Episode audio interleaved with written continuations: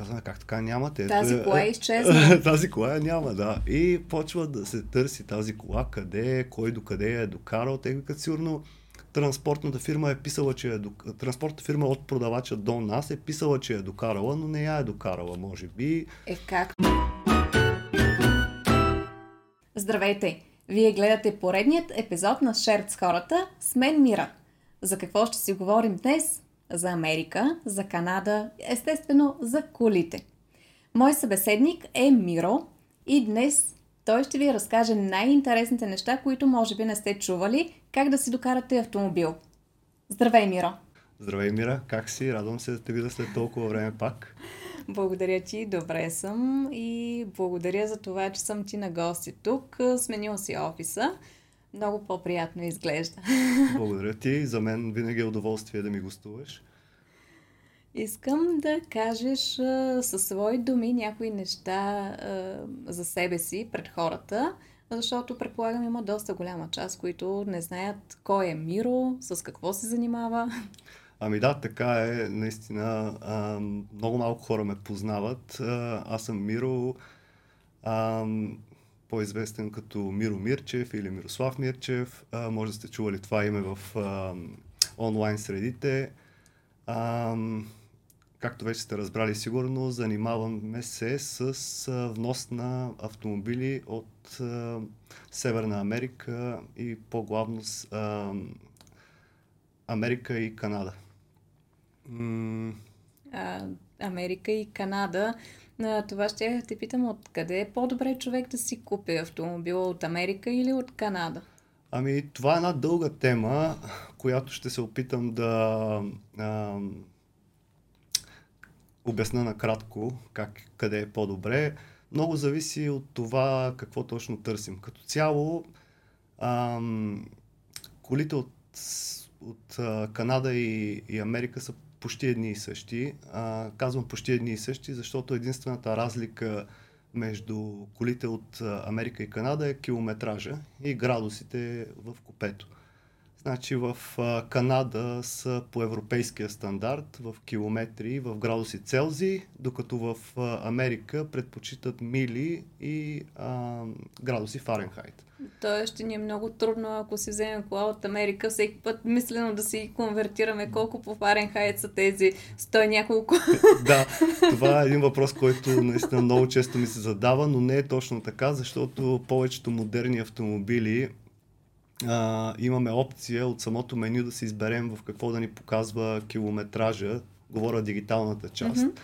А, може да си я смениме на, на километри, от километри в мили и обратното, така че това не е голям проблем. А вече на най-модерните автомобили те идват с дигитални табла и там вече може да си ги а, персонализираме в каквото искаме. Така че за най-новите автомобили абсолютно никакво значение няма откъде са внесени, защото абсолютно всичко е а, може да се персонализира по, по, според това как човек предпочита да, да изглежда. Ами, знаеш ли, аз сега дойдох тук с автомобил, който ти докара. Да, аз като го видях го познах, да. Изглежда се така свеж, както като го докарахме. А, и много се радвам, че все още а, няма никакви проблеми с него и че си го карате. А, значи ти си много добре запозната тогава с а, как точно а, е вноса на автомобили от Канада. Ай, от Канада. Докоснала съм се, да, докоснала съм се, но а, знаеш ли, така, разхождайки се по улиците и като видя някоя кола, изключвам а, марките, които са типични за американския пазар, да. но обикновено като видя някоя така да мига един червен мигаш и си казвам, ей, тази кола е вкарана от Америка. Да, така е, така е. И аз много такива коли виждам. А, да, това е нещо много интересно, защото а, още от едно време в Штатите, когато са имали само щатски автомобили и европейските и японските марки не са били толкова популярни там, а, американските автомобили са си мигали червено. Нали? И хората си го харесват това и до ден днешен американските коли продължават да си мигат червено. Също така премиум европейските марки а, за американския пазар ги правят да мигат червено, за да а, са по вкуса на американците. Нали? А, но има много такива марки, примерно японските главно, както и шведски и така нататък, като Volvo, Toyota, Honda, Mazda и така нататък си, са си с оранжеви мигачи, защото просто производителя не иска да прави два различни вида стопове а, за различните континенти. А, но това не е голям проблем. А, да, а, както ти каза, има доста автомобили в България, които се движат с а, червени мигачи и а, за съжаление в България това е забранено. Е, да, да, ама всъщност как е забранено, а пък ами, ги така виждаме. Е, просто... Не само аз ги виждам, да. със сигурност който се огледа ще ги разпознае. Да, така е. А, просто има в КАТ София няма как да се регистрира кола с червени мигачи или поне незаконно. Но има а, областни а, КАТ служби в по-малки градове, където самите служители не са толкова запознати с а, американските автомобили и никой не се сеща да провери как а, мигат мигачите и просто някои хора или някои автомобили, които са регистрирани в а, по-малки градове, все още са с червени мигачи и това по никакъв начин на никого не пречи. Ами... Естествено, ако тази да. кола участва в някакъв пътен инцидент, е възможно да м- шофьора да бъде ам, виновен за самото ПТП, защото, примерно, другия, който е, който е виновен, може да се оправдае, че, съм, че този, защото са му червени мигачите, не е видял, че ще завива, примерно, и така нататък. Да, т.е. не е достатъчно само, че мига нещо, а всъщност това да, нещо трябва да си е по в Европа сме свикнали, са, е. точно така, в Европа сме свикнали самия мигач да бъде жълт и а, за някои водачи може да бъде опасно, ако карат с червени мигачи. Затова моят съвет към клиентите а, моля ви хора, преправяйте си мигачите. Има достатъчно фирми в София и в страната, които срещу 300-400 лева преправят самите светлини и почват да си светят като европейски, за да избегнем санкции от полицията и а, най-тежкото да избегнем ПТП. Знаеш ли, аз скоро бях в а, Турция, в смисъл няколко пъти вече ходя до Турция, но а, наскоро ми направи впечатление, когато исках да си пусна радио. Бяхме с един американски автомобил, който всъщност обаче частотите му са само нечетни. Точно така, а да. в Турция са съответно четни. И, и това беше един много голям проблем. да, сигурно нито едно радио не сте могли да хванете. Точно така. Причината за това е, а, че в Штатите а, четните частоти се използват от полицията и а, затова всички автомобили са направени да четат само нечетни частоти. Отново, това е нещо, което се оправя в, в България. А, има си фирми, които се занимават с това. На някои коли даже сами може да си го направите. Примерно на Mercedes, на BMW, елементарно, можете сами да си го направите. А, на някои други марки е малко по-сложно, но ако отидете при специалист, ще ви го направят да може да хващате всички частоти на радиото. Е, да, ако някой случайно не иска да слуша Spotify, а иска да слуша радио. да. Няма да назовавам марки ради, радиа, които работят на четни частоти. Едно от любимите ми е на четна частота, затова аз много държа да си ги оправя, така че да мога да го хващам и така. А, хайде да разкажем малко повече за самия процес по избор на кола, кои са най-големите сайтове, където човек може да провери тези търгове? Така, ам, най-големите търгове в Канада и САЩ а, са и AAI и Copart. I, AAI и Copart. Те са и най-известните. Почти всеки, който някога си е търсил кола в интернет, може да се е сблъсквал с а, тези сайтове. А, Копарт е наистина най-големия, той е най-комерциалния. В него всеки един човек може да продаде колата си, като си направи а, регистрация платена. И също така може да си купи кола от там, без да използва фирма като нашата и да си купи сам автомобил от там. А, проблема с този сайт е, че а, Както казах, всеки може да продава колата си, а повечето коли от тези търгове се купуват онлайн, без да можеш да я видиш.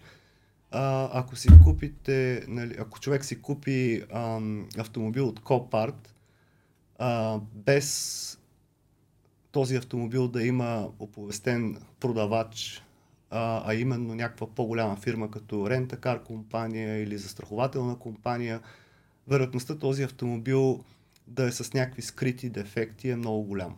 Защото ам, аз лично съм имал опит с автотърговци в а, Канада и в САЩ, които казват, нали, когато съм се пробвал да купа някоя кола от, а, от представителство или от автокъща и когато съм питал продавача за състоянието на автомобила, най-честият отговор, който получавам е да, ние винаги проверяваме автомобилите, които идват в нашата автокъща. Ако някоя кола видиме, сметнеме, че не е добра за нашата автокъща, я пращаме да се продава в Копарт.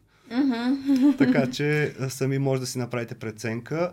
Това не означава естествено, че всички коли в Копарт не са окей. Okay. напротив, има а, фирми, които са сключили договор с Копарт да си продават автомобилите през този търг. А, и съответно тези автомобили са си окей. Okay или поне в състоянието, в което са описани, че са. А, това са, както казах, рентакар компании, застрахователни компании, а, големи автокъщи и така нататък. Но на тези обяви а, е упоменат продавача на, на самата кола. Когато е упоменат продавача, това означава, че той не скрива, че той я продава и клиента може да бъде сигурен, че състоянието, което е описано, или поне почти сигурен, нали, защото на втора ръка автомобил никога не можем да бъдем сигурни, но а, клиента може да бъде сигурен, че това описание се доближава до истината. Е, поне описанията, предполагам, са доста по-различни от типичните за българските автокъщи, че е карала баба само до магазина. Да, точно така, Или е да. на а, човек, който работи на кораби. Точно така, да. и рядко ползва автомобила. Точно така. А, за разлика от Европа обаче, а, както, ви, както сама се сещаш в Америка, разстоянията и в Канада са много големи. А, говориме за 500-600 км от град до град. И никой, или почти не никой, но почти а, никой нормален човек не тръгва да шофира от един град до друг, до друг град или през три града, нали? Или, или, или да шофира 24 часа. Това много рядко се случва. Повечето от автомобилите там се използват, нали, да ходим на работа с тях, като шофираме примерно 10, 15, 20 км дневно и за това, нали, ако направим едно сравнение с европейските, а, с един европейски автомобил от същия клас – а, може би в Америка и в Канада километрите са 2, 3, 4 пъти по-малко от същия автомобил на същата възраст в Германия, да речем. И това е едно от предимствата, естествено, а, да си купим автомобил от там, защото а, реално километрите, които са карани автомобилите там, са много по-малко от същия автомобил в Европа. Тоест, освен, че можем да си купим един по-нов автомобил, той е и много по-малко експлуатиран. Точно така. И другото нещо, което искам а, да напомня е, че в а, една страна като Германия, например, има няколко магистрали, в които няма ограничения за скоростта. И знаете, в Гер... всеки знае в Германия с каква скорост се кара по магистралите. Аз лично, мен лично са ме изпреварвали, аз съм карал с 150-60, са ме изпреварвали в лява лента с сигурно 100 км над тази скорост. Това означава, че... Тоест са те минали като спрял автомобил. Точно, да. Не мога даже да разбера каква кола ме изпреварва, да. А, и ам, това означава, че тези премиум автомобили, които, които като Porsche, Mercedes, BMW и така нататък, които позволяват да бъдат карани с такава скорост, ежедневно в страни като Германия се карат с над 200 км в час, което значително ам, а, ускорява амортизацията на този автомобил. Докато в Штатите и в Канада ограничението на магистралите е 112 км в час. Mm-hmm. Значи можем да караме с 10 км над тази скорост, с 122-130 км в час, но за един модерен автомобил тази скорост не е нищо сериозно. И много, по, а, много повече забавя амортизацията, ако караме с тази скорост. Добре, а от а, тези сайтове, които са за търгове на автомобили от там има ли как да си купи някакъв лимитиран автомобил, някакъв уникат или повечето са такива масови или ударени?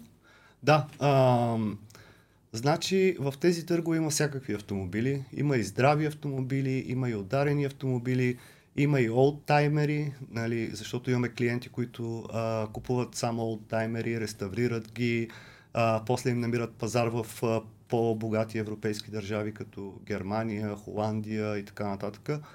А, има ефтини автомобили, нисък клас, има а, скъпи автомобили, лим, тип лимузина, има джипове, има пикапи, има всякакви автомобили, а ти ме попита за някакви по-уникални... Ами да, примерно ретро автомобил или някакви да, само 5 бройки от точно даден така, модел. Да, да, даже... Ам, естествено има Ферарита, има Ламборджинита, по-рядко се случват и когато се появи такава кола, естествено в България има клиент, богати клиенти, а, появили се ламборджини в а, някои от търговете, запитванията са доста от клиенти да го играеме. Играли сме, но за съжаление много рядко успяваме да се вредиме да купим такава кола. А, спомням си за един случай преди около 2-3 години, а, може и една, не, по-скоро преди 2 години, а, на един, в един сайт в Канада, който не е точно търг, а е по-скоро ам, автокъща за ам, автомобили с щети, се появи едно BMW а, X5 а, M Competition, а, което, на което на таблото пишеше една от 125 бройки в света. Еха. Да, и колата беше пусната на... на а, колата беше почти без никакви щети. Имаше броня и калник и фар за смяна, което нали, не е нещо сериозно. А, колата беше пусната на една, може би, четвърт или една пета от цената, която... А колата беше почти чисто нова. Говорим за кола на 10-20 хиляди километра, нали. А, беше пусната на много, нали, пак беше доста висока цена, защото тази кола струваше над 300 хиляди лева в България тогава, нали. А на колко а, свърши този търг? А то не беше търг, то беше на цена и колата ага. беше обявена на 54 хиляди канадски долара. Не, а, да, може би на 54 хиляди. Колата идваше около а, тогава долара беше доста нисък, идваше около 60-70 хиляди лева до България, а реалната и стоеност беше около 300 хиляди лева тогава в България, защото а и нямаше такава друга в Европа, защото тази беше една от 120 и няколко бройки в света, а, направени от BMW. А, да, дори Видяхме... да се калкулира цената на ремонта. Да, ремонта нямаше да излезе повече от 10 на хиляди лева, дори с чисто нови части. Да, да, да. Беше наистина много изгодна. А, обявата я качиха в петък вечерта. Съответно, петък вечерта вече имах няколко запитвания за тази кола. Започнах да звъня, но вече а, никой не отговаряше там, защото и там бяха приключили работния ден събота продължих да звъня а, и да пиша имейли, нали, че тази кола, независимо на каква цена, ние я купуваме, защото нали, само факта, че е една от, от еди колко си бройки. Да, в, само това е вдига цената. Да, в събота продължиха да ми звънат клиенти за тази кола, че всеки иска да я купува и даже почнаха да надават, нали, аз давам с 10 000 повече, другия дава с 20 000 повече, само на мен я дайте, моля ви, нали. А, и в събота аз и колегата започнахме да пишеме имейли на всеки, който се сещаме от тази, защото ние доста работиме с тази автокъща и с, с повечето хора се познаваме, нали. Ам, имаме си телефоните, звъниме на който се сетиме, нали, само и само да кажем, че ам, искаме да купиме тази кола. И по едно време един от телефоните отговори, нали, дигна един човек и аз му казвам, нали, добър ден, обаждам се за това BMW, моля ви се, нали, спрете го от продажба, колкото пари кажете, толкова даваме. Той каза ми, аз съм а, дошъл тук да куса а, а, поляните, а, това, двора в, а, двора в а, автокъщата, но да, няма проблем в тази локация, защото тези автокъщи имат няколко локации в Канада. А, вика, аз съм един от менеджерите, но вика събота и неделя идвам да кося а, двора. Тук няма проблем, нали? От коя фирма се обаждате? Аз му казах от коя фирма сме. Той каза, да, да, аз виждам, че вие купувате доста коли, няма проблем. А, но вика, не мога да гарантирам, че не е продаден още петък вечерта, както е, от, когато я пуснахме, нали? И аз казвам, добре, нали, ако наистина не са я продали, моля ви се, запазете я, независимо на каква цена, нали. И, и така, но в понеделник сутринта, когато съответно 4 часа след обяд наше време, когато е сутрин в Канада, се свързах вече с а, хората на самата локация, където беше БМВ-то, но за съжаление беше продадено още на секундата, когато е, е пуснато. Да. Първия, който го е видял, се е обарил и го е купил. Нали? А, но имахме над 20-30 запитвания за това BMW, което издаше около 60-70 хиляди лева в България. Нали? Можете да си направите а, преценка колко е било наистина доста атрактивно. Атрактивно, определено. да. да.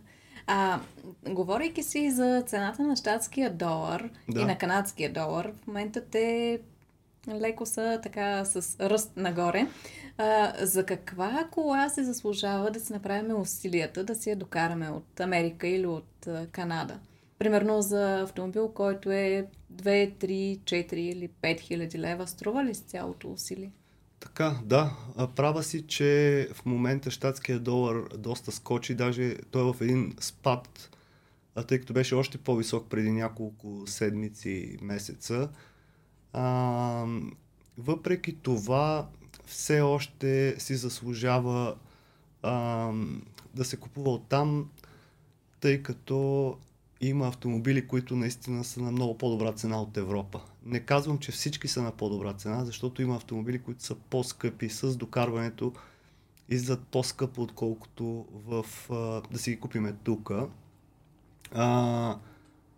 но тъй като е много по-голям пазар там и, а, и тъй като търсенето а, е голямо, някои а, просто някои продавачи успяват а, да издействат по-добра цена за автомобили с щети, автомобили, които са малко повече километри за техния стандарт. Говориме на много по-малко километри от същия такъв в Европа, но, но просто малко повече за техния пазар, защото за техния пазар автомобил над 100 000 км просто вече а, не се търси. Затова а, а това за колко най-малко си заслужава да внесем автомобил, зависи от автомобила. Значи не всичко е пари. Някои хора търсят автомобил, който м- го няма като, като производство в Европа. Значи а, това е също едно от предимствата да си купим автомобил от Канада и САЩ, защото там използват а, понякога за някои модели двигатели, които не са налични за европейския пазар. А, ти караш Honda, веднага давам пример, Honda CRV, което е SUV-то на Honda, е едно от най-продаваните SUV-та в света. А, в Европа бензиновия двигател, с който излизат тази Honda CRV, е 2-литров бензин.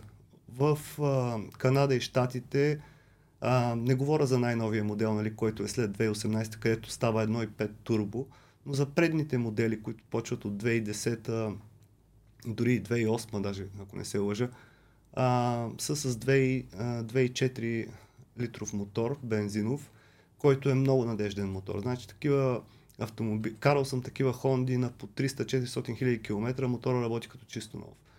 А, позволява също слагането на газова уредба, доста са економични, доста са надежни и много хора, примерно, предпочитат да си купат такъв автомобил от там, дори и цената му да дойде на същите пари, като да си купат такъв от Европа.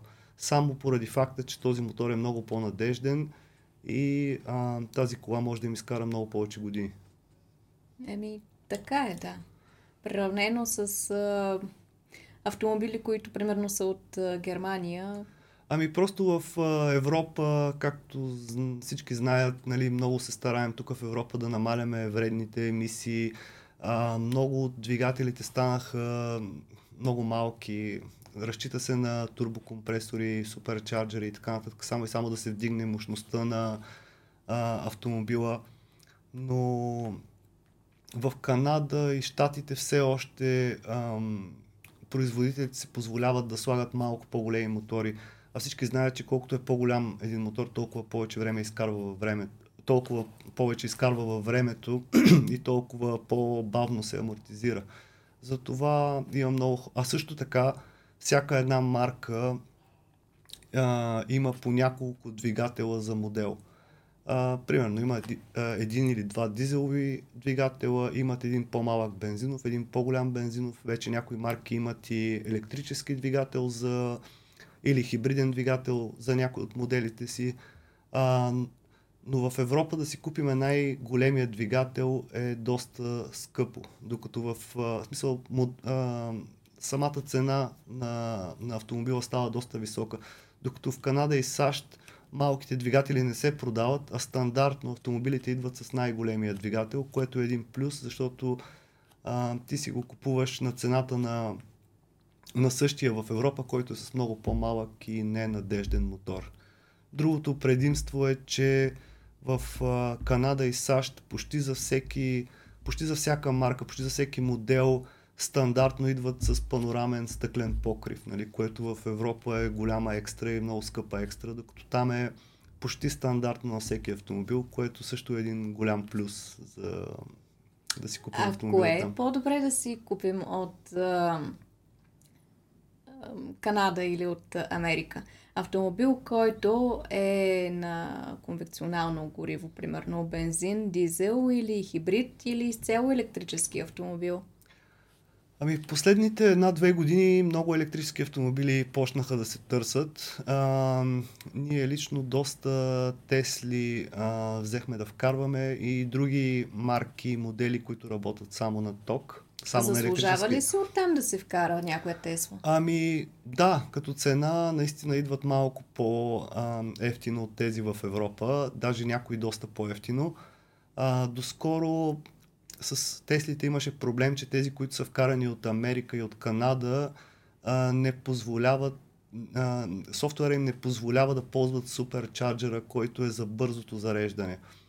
Както има вече в някои молове и в някои по-големи супермаркети, имат а, Tesla Supercharge, който примерно 60-70%, дори 80% от батерията ти я качва за около 15 минути, което е много бързо зареждане, нали?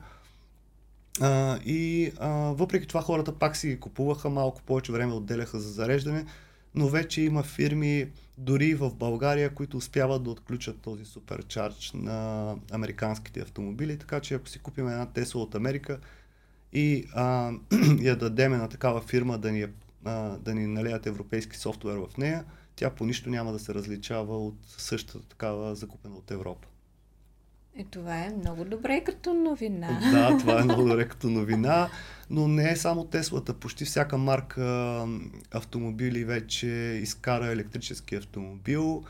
А, дори а, прословутия Ford Mustang вече имат електрическа версия, която е доста търсена и няколко такива вече докарахме. А, други, другата причина защо да си купим автомобил, електрически автомобил там е недостига на такива автомобили в Европа. Значи, а, аз имам личен опит с а, клиент, на когото а, закупихме електрически Ягуар преди известно време. Изцяло електрически. Изцяло електрически Ягуар, много по... Ам, много по-качествено изпълнение, много по-красив дизайн, много по-прилича отвътре на, на нормална кола от а, примерно а, една обикновена електрическа кола, защото в а, новите електрически коли се залага повече на възобновяеми материали, на леки конструкции, такива, нали, които, защото батериите са много голяма, вземат много голяма част от, от автомобила и съответно... А те къде отдолу? Обикновено са на пода, да, на пода на автомобила заради центъра на тежестта. И ам, да стана въпрос за този Ягуар. Ам, дойде Ягуара в България, клиента си го взима и си го кара в сервиза за обслужване и така нататък. Имаше някакви леки забележки, които да се отстранат. И ам, идва и човек го вижда този Ягуар нали, на, на пътната помощ как го кара и казва моля ти се, продай ми този Ягуар. И той каза, чакай, човек, аз още не съм го постегнал, нали, не съм го обслужил, тук има някакви забележки да се оправят, нали. И той казва, преди година и половина си поръчах същия от Ягуар, нали. Платих им пълната цена. От, а, нали, Land Rover, там представителството, какво се води. Да, Мотофо е. А, го- платих им цялата цена, година и половина чакам да ми го произведат. И след година и половина ми върнаха парите и ми казаха, че не могат да го произведат. О, ужас. Аз Да, с, с моя момента познат подобен случай, също- само че с Volkswagen. Точно също е и с Тесла, също е и с много производители. Поръчките са за две години напред. И никой, и това в момента е една от причините, поради която ам, в цял свят цената на втората ръка автомобили се вдига, защото никой не му се чака две години за нова кола, предпочита да си я вземе с някаква лека щета а, на няколко месеца или на една година но просто да не чака тези година и половина, две да му произведат нов Ама автомобил. то така е, то ще струва ли толкова, на колкото си го купил? Ами много А, ясно, ами, че не. Не, а и след две години ще излезе нов модел и ще Именно. вземеш нова кола, която вече е стара Именно, кола, нали? да. Да, то И няма никакъв смисъл. Ти просто си дал парите за нещо, което дори купувайки го, А и няма гаранция, че след две години няма да ти върнат парите и да ти кажат, ами не можахме да ти го произведем. Няма гаранция. Еми няма. Да. Стоиш и чакаш. Е, да, стоиш и чакаш. Това е общо взето в момента с производството на нови автомобили. Ох, ами не си е работа това, но... Да, да. Ами, не, някои хора естествено предпочитат да си купят нов автомобил. Има изложбени, нали, автомобили, или които са а, ползвани за тест драйв, нали, те също се продават. Някои хора си казват, аз си купувам само нова кола от магазина. Да, на тези хора няма как, тези хора никога няма да станат наши клиенти, нали, но доста от хората не мислят така и са готови. Искат, те, тези хора искат да са винаги с последен модел автомобил, който да е с всички екстри и така нататък. И този автомобил ще отнеме много време да се произведе, затова те предпочитат, по- предпочитат да си го купат най-добре здрав, ако може, нали, от Штатите или от Канада, но не винаги има такъв здрав да се продава. Значи давам за пример, а, когато излезе а, най-новия модел на Toyota Sequoia и на Land Cruiser 300-тицата и новата Tundra а, 2022 година, заявките бяха за много време напред. В смисъл такъв, а, излезеше ли някоя ударена, тя се продаваше по-скъпо, отколкото да си купиш нова от магазина такава. Само, само защото не чакаш, ами си я взимаш веднага. Нали? Просто има марки, модели, кои, и, марки и модели, които са много търсени, когато изкарат нов модел. Същото беше с ам, електрическата S-класа на Mercedes, като излезе.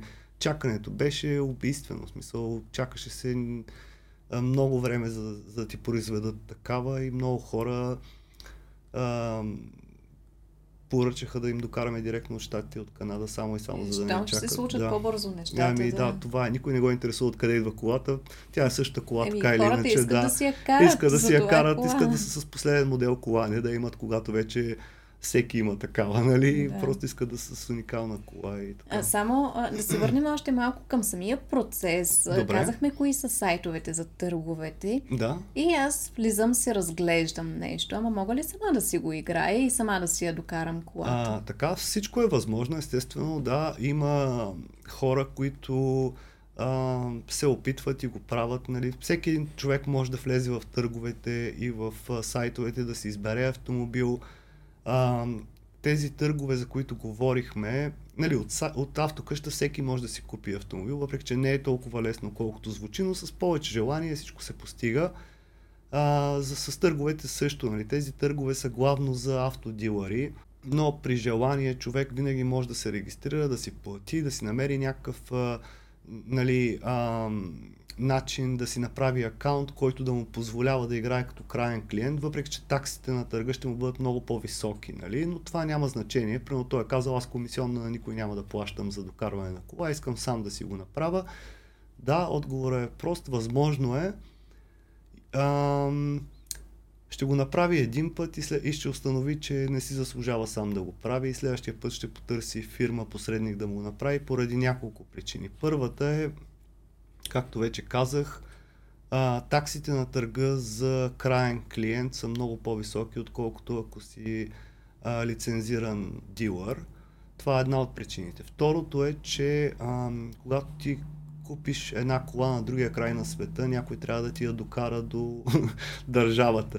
Защо? Не можеш ли да отидеш и на самоход да си... На самоход а, може да я докараш до, а, до някое пристанище, оттам нататък пак трябва да се молиш на някой да ти я качи на някой кораб. Да.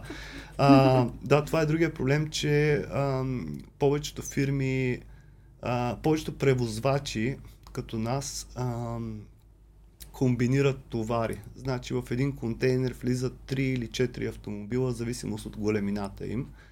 И винаги а, всяка една кола се комбинира с, няко, с други коли в контейнери. По този начин се постига най-възможната ниска цена. А,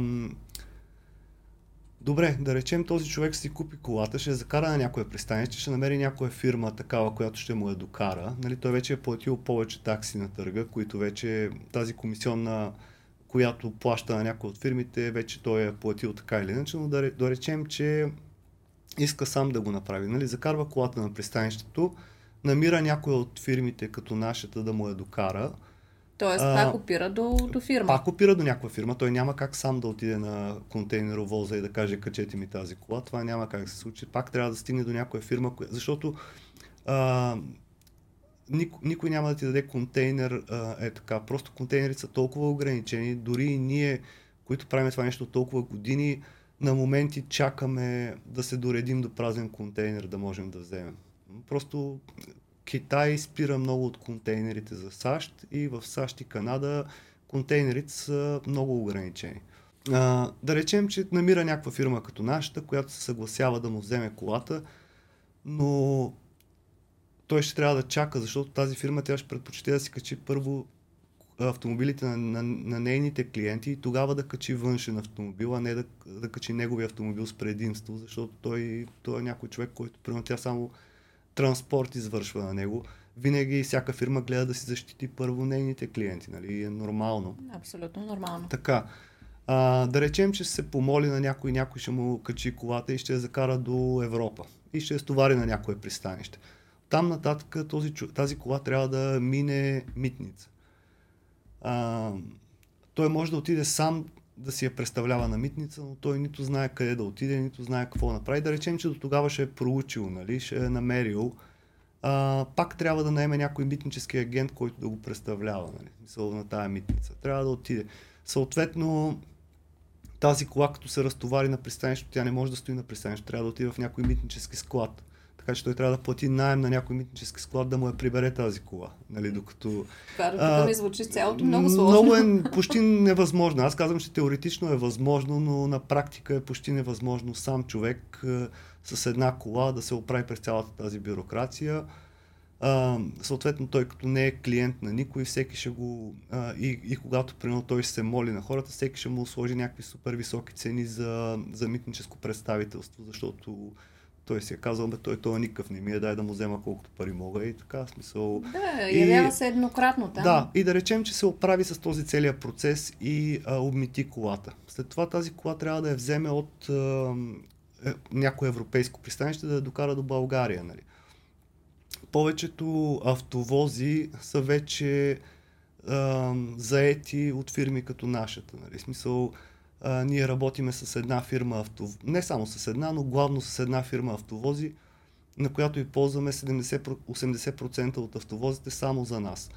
А, много запитвания има към тази фирма от други хора за единични коли и те отказват, защото просто те предпочитат да си напълнят целият автовоз с един клиент, а не да се разправят и да ходят да събират нали, пари от този и от този.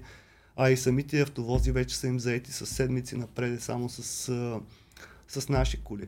И, и този човек пак опира до някой да, да тръгне с пътна помощ да му я вземе колата от Холандия, което ще е някаква безбожна сума, нали?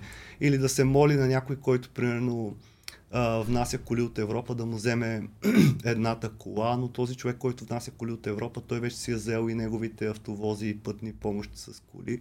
И пак се, този човек ще се върти в един такъв омагиосен кръг, където всеки ще го отхвърля. Доста главоболие май ще да, се създаде. това е като все едно, ам, как да кажа, да искаш да, да живееш в а, апартамент а, в София и да кажеш аз си го построя апартамента и да си купиш един парцел 2 декара и да си построиш само един апартамент на него. Общо взето същото ще е. Смисъл няма... Ам, винаги когато се комбинира нещо с... А, винаги когато използваш голяма фирма за нещо е много по-добре, отколкото сам да тръгнеш да го правиш. Нали? Най-малкото са запознати с целият процес. Ами точно да, най-малкото всичко ще мине а, без ти да се тревожиш за нищо. А, по никакъв начин няма да ти излезе по-скъпо, нали, ако ползваш някаква голяма утвърдена фирма, отколкото да се пробваш сам да го направиш. А, и така, така поне е моето виждане. А, ако някой реши да ползва услугите на твоята фирма, това колко време отнема в а, годината, да речем. Да речем януари месец, а, гледаме кола, играем я на търг и я печелим. Да. Кога ще мога да я карам тази кола? Ако Ами, ами, с- чисто теоретично приемам, че е здрава. Добре. А, средно, а, по принцип срокове никога не, никога не можем да гарантираме, а, защото все пак тази кола идва от другия край на света, но средно идват за около 2-3 месеца до България. Поне в момента зимата. Лятото може би малко по-бързо, защото климатичните условия, специално в северната част на, на континента, са малко по-тежки през зимата. В Канада доста сняг си вали. Е, А, доста, доста колко да е. Доста, доста по един-два метра си вали. Така че а, има седмици от годината, в които пътищата са затворени.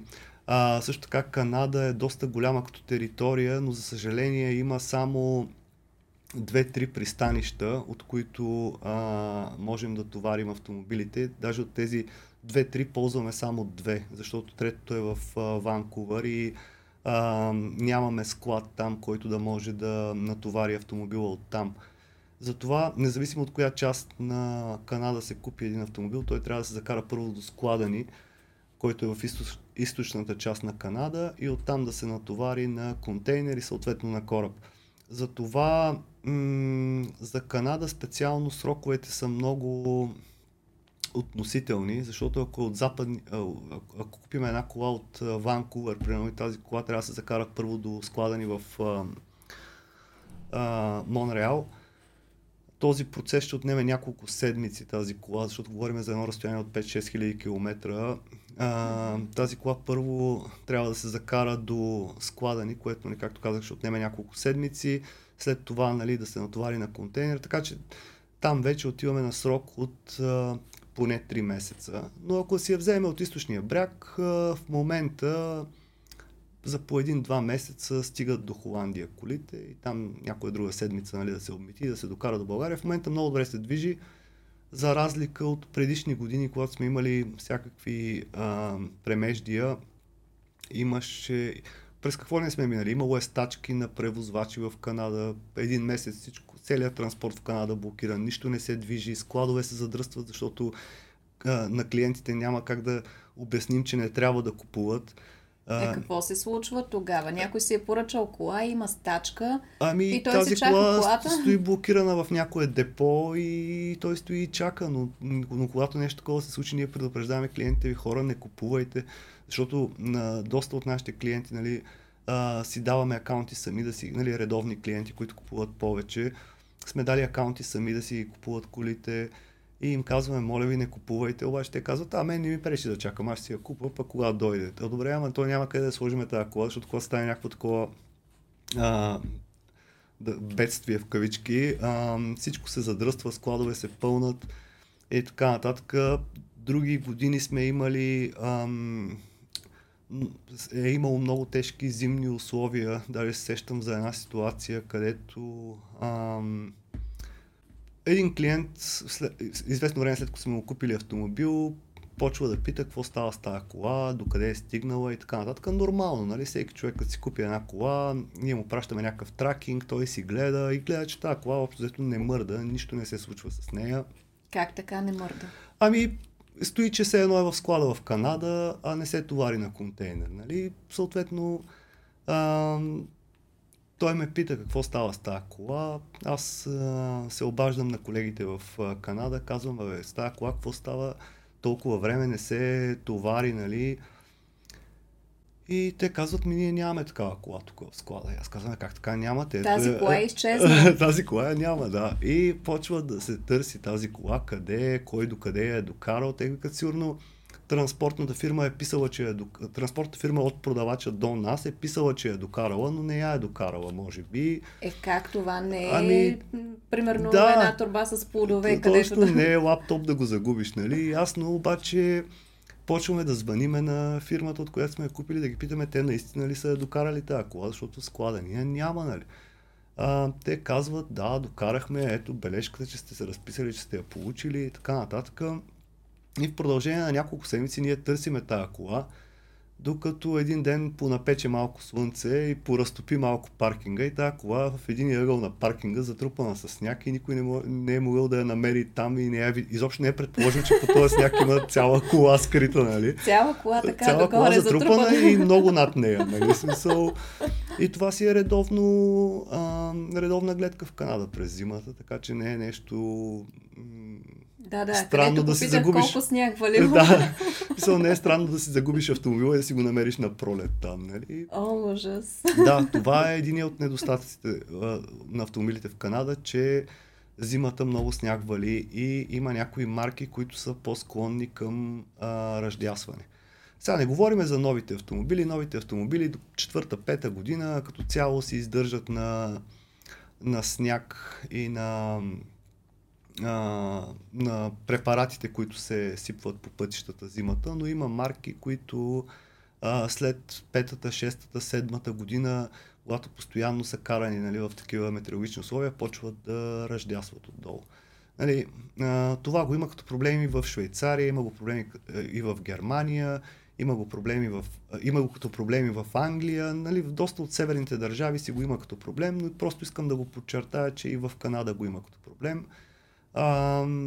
Ако сме се насочили към автомобил, който е над 8, 9, 10 годишен, а, моя съвет е да гледаме Южните щати, защото много е вероятно, ако е от Канада, да е поизгнил отдолу. Нали, говорим за по-стари автомобили, защото имаме и клиенти, които искат да си купат стар джип, джип, примерно да си ходят на лов с него или да си ходят на офроуд и така нататък. И на, за, за тази цел не им трябва нещо 2020 година, им трябва нещо 2008, 2009, 2010 година. Но моя съвет е за такива автомобили да се гледат южните щати, като Калифорния, Флорида, Тексас и така нататък. Там, където сняг не са Там, видели. където сняг, някои хора не са виждали през живота си, да. Точно А така. какви коли, чисто статистически погледнато през твоята призма, предпочитат хората? Спрямо а, това те да бъдат по-нови, по-ефтини, по-уникални, ударени сами да си ги оправят. Какво на... масово, какво предпочитат Да, хората? българина масово, а, българина главно иска нещо, ако може да е на, а, на много добра цена, И да не е карано изобщо. да не е карано изобщо, да. Най-добре, ако може да му го подариш и да му дадеш някой лев да си, да си го зареди, нали? Значи, ако има такова нещо, първа съм. да, това в кръга на шегата. Да, всеки човек иска най-ефтиното, най-новото и така, нали, всеки човек гледа цена, качество и така нататък, но да, като цяло, като ще даваш толкова много пари за транспорт, за мита, за ДДС-та, не си заслужава да се внася нещо, което примерно тук струва 10 000 лева в България, защото просто няма смисъл. Като цяло, вноса на автомобили, нали, нашите клиенти, това към което се насочват, са по-нови автомобили, независимо дали са висок клас, нисък клас, ежедневни коли, малки SUV-та, малки градски колички, големи джипове или големи лимузини, нали. Всеки гледа да вземе възможно най-нова, на възможно най-ниска цена, по възможност да има някаква лека щета, която малко да намали цената. Общо взето м- тенденцията е към по-нови автомобили, което е много добре, защото по този начин а, автопарка ни много добре, всеки знае в България какъв е автопарка, преобладават по-старите автомобили. Зависи къде се гледа. Ако гледаш примерно в София, Да. ще видиш и доста нови, но ако излезеш от София, да. Точно така, да. В смисъл, ам, в един град като София, да, виждаме доста нови автомобили, но в провинцията не навсякъде е така. И ам, това, че ние предоставяме някакъв по-достъпен внос на нови автомобили в България, ам, е едно голямо предимство, че дори не всеки човек, който може да си позволи нова кола, може да кара възможно най-нова кола на цената на а, някаква, примерно 5 годишна или 10 годишна от а, Европа, нали, което е едно голямо предимство, независимо от това дали е била жулната, дали е била с чупено стъкло, дали е била с, с спукана или щупена джанта, а, това няма значение, защото това са неща, където се оправят бързо. А, и след, след един такъв бърз ремонт ти караш почти чисто нов автомобил на цената на нещо много по-старо и много по-измъчено от, от България или от Европа. Така, говорейки си за щетите, веднага се сещам, когато съм прелиствала в а, един сайт за търгове Да. и примерно съм гледала чисто любопитство как започват. Да. Някои от тях са свършвали на грандиозно високи цени, но примерно тези са щетите, те имат един доста подробен списък с това какво им е, кога им е сменено маслото, ангренажни ремъци, ако имат, или примерно спирачни течности. Абсолютно всичко там е описано много, много, много подробно, което а, когато за първи път това нещо го видях, бях вау! Да, а, така е, Мира. Ам, в а, Канада и Штатите има една, то не е само една, но една от най-известните а, фирми, която а, записва историята на автомобилите. Много от хората вече я знаят. Carfax се казва. Това е една, един опис на цялата история на автомобила, което за съжаление в Европа липсва като такова. И много от клиентите, които а, купуват а, автомобили от, а, от Канада и САЩ или искат да си купат автомобил в България, който е внесен от Канада и САЩ, а, искат да си пуснат такъв Carfax репорт, който ще им даде пълното обслужване на колата, кога, какви ще ти е имала, защото много хора нали, гледам в интернет, какво се, в интернет пространството какво се пише за, за всякакви неща, нали? И много от хората казват, ама да, то от Канада и САЩ всичките коли блъскани, всичките коли били наводнени. А, Каква пък е е- а гаранцията, пък от- че в българската автокъща Ами, от има- една кола няма да се направи Ами две? не е само за българската. Смисъл, всяка една кола, която се кара, рано или късно се има някакви щети. Почти всеки, който кара по-нова кола, независимо дали е в България, независимо дали е в Германия, той прави пълно автокаско. И тъй като работиме с различни сервизи в България, доста от тези сервизи имат, работят и с а, а, компании, които правят пълно автокаско. Нали? Всеки ден там се карат десетки, да не, говоря, да не казвам стотици а, автомобили от България, които са с щети по каско. Нали? Но тези щети никъде не се записват. Нали? И ти, когато си купиш една кола, която е купена от представителство на Мерцедес България и е вече 5 годишна, и казваш, о, тази кола никога не е удрена. Тя каква е хубава, лъскава. Нали, ам, но когато си я купиш от същата кола от Канада, ти си пускаш Carfax репорт и в този Carfax репорт излиза. На, 2, на 10 000 км сменено масло, на 20 000 км тази кола е влязла обратно в а, представителството на марката, защото е излязъл фабричен дефект и те са го отстранили. Нали? На 30 000 км е имала някаква паркинг щета, на 40 000 км а, е имала някакъв инцидент за 20 000 долара и ти като видиш 20 000 долара, кажеш, мале и тази кола е била тотал щета, нали? А то не е така, защото аз съм виждал а, по тези, защото доста гледам търговете, нали? За една щупена броня на автомобил, там пише щета 20 000 долара. Вау! Да, съответно, ако вие Това е цяла кола. да, това е в България повече от една кола, да. А, защо пишат 20 000 долара? Защото ам, първо, нали, диагностика на автомобила, да речем 2000 долара, а, а, бронята, примерно да речем 2000 долара, парктроници 1000 долара, труд 10 000 долара, боя 2000 долара и то като дръпнеш черта. Казвам, нали, образно в момента, нали, не, не, не са точно така сумите, но а, пишете един такъв списък от а, ремонти на тази броня, нали, и, и от а, части, защото тя има парктроници, има решетчици по нея, има не знам какво и всяко това нещо, всяко едно от тези неща трупа някакви пари и накрая като дръпнеш чертата е то 20 000 долара. И те преценяват, че тази кола не си заслужава да се ремонтира там, защото 20 000 долара е и предпочитат да я пуснат да я продадат, отколкото да я ремонтират. А ремонтът тук в България, примерно при Байти Пешо, дето При Бай Пешо гаража му. може и за 1000 лева да я оправи в нормален сервис, да речем да си купи една оборудвана броня човека около 1000 лева, а, още 200 лева да му вземат за боя, 200 лева за ремонт, за около 2000 лева тази кола ще се ремонтира в много добър сервис, дори не и при Бай Пешо, ами в а, лицензиран хубав сервис. Една, така, един такъв ремонт за 2000 лева може да се случи. Докато в Канада и в САЩ няма как да стане. Не казвам, че и там нямат малки сервисчета, в които си ги правят, но когато една кола е с каско а, там и, и, се, и има ПТП, тя не се прави в малък сервис, тя се прави в сервис на марката. Нали? Тоест, авторизиран да. сервис. И тук, ако отидеш за една броня в Мерцедес да ти я оправят без каско, нали, може и тук да ти вземат 20 000 лева, така че е напълно възможно. А, Та за това, в смисъл, това искам да кажа хората, когато гледат този Carfax и видят щета от 20 000 долара, да не си мислят, че тази кола е обръщана 5 пъти по таван. Напротив, или е някоя врата е сменена, или някоя броня, общо взето това са 20 000 долара. Тоест не е болка за умиране. Да, и, и съответно, нали, всеки човек, който тръгне да купува кола, той отваря, нали, внесен от Канада или от Штатите, той отваря този Carfax. Не всеки, но хората, които са наясно, отваря този Carfax и вижда, ама тази кола тук между 10 и 20 хиляди км не са изменили маслото, са го сменили чак на 30 хиляди км. тя тази кола бе, този двигател е щупен вече. А, ма гледай, тук е имало 20 000 долара щета или 10 000 долара щета. И казваш, те всичките коли от щатите и от Канада блъскани. Нали? Докато това от Европа няма, в Европа няма откъде, за европейска кола няма къде да го прочетеш. И тук, когато си купиш една кола от Германия, кажеш, о, тя тази кола, само баба я карала до магазина и обратно mm-hmm. и тази кола няма нищо. Нали? А от Канада и щатите всичките блъскани.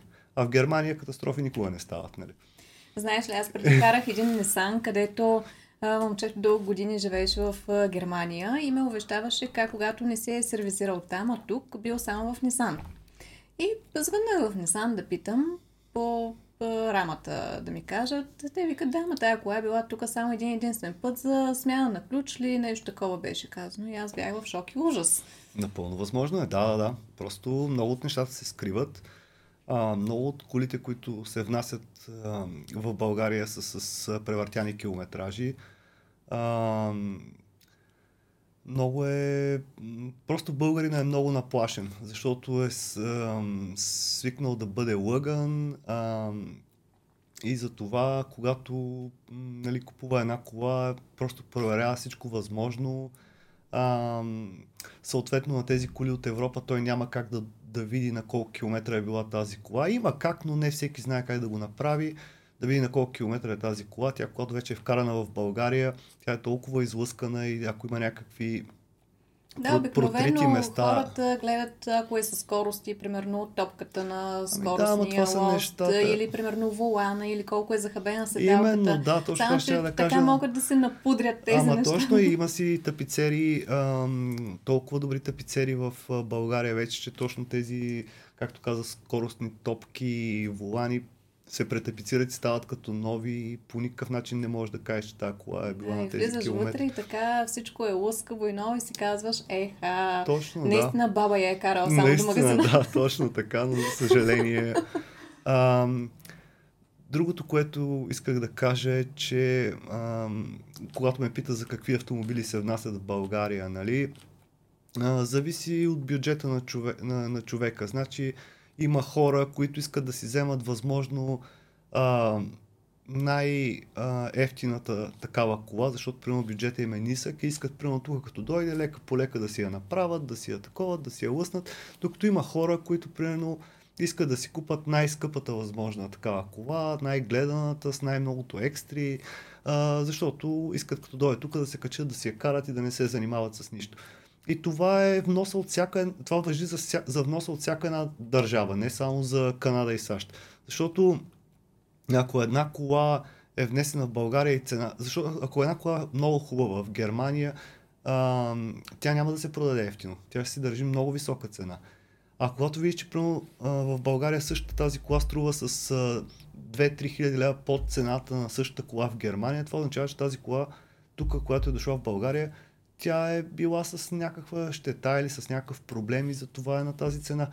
Просто цената определя а, качеството определя цената на колата, а не откъде е внесена. Във всяка една държава има хубави коли, във всяка една държава има коли, които не са поддържани и са като цяло за изхвърляне. Така че не е до държавата, а е до как е поддържана една кола. Това е според И поне мен. с една кола от Америка или от Штатите ще можем да се доближим поне малко до американската мечта. Е, така е, така е, да. Всеки иска да се доближи до американската мечта.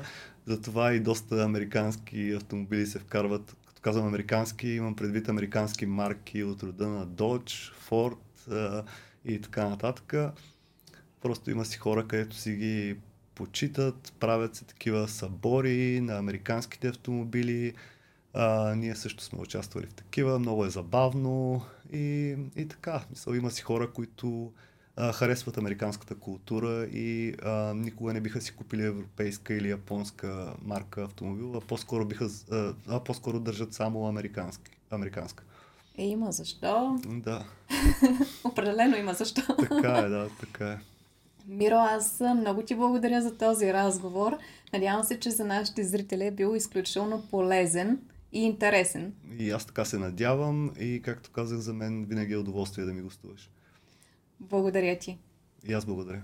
Това беше всичко от нас за днес. Ако видеото ви е харесало, ударете един лайк и се абонирайте за канала ми. Чао от мен!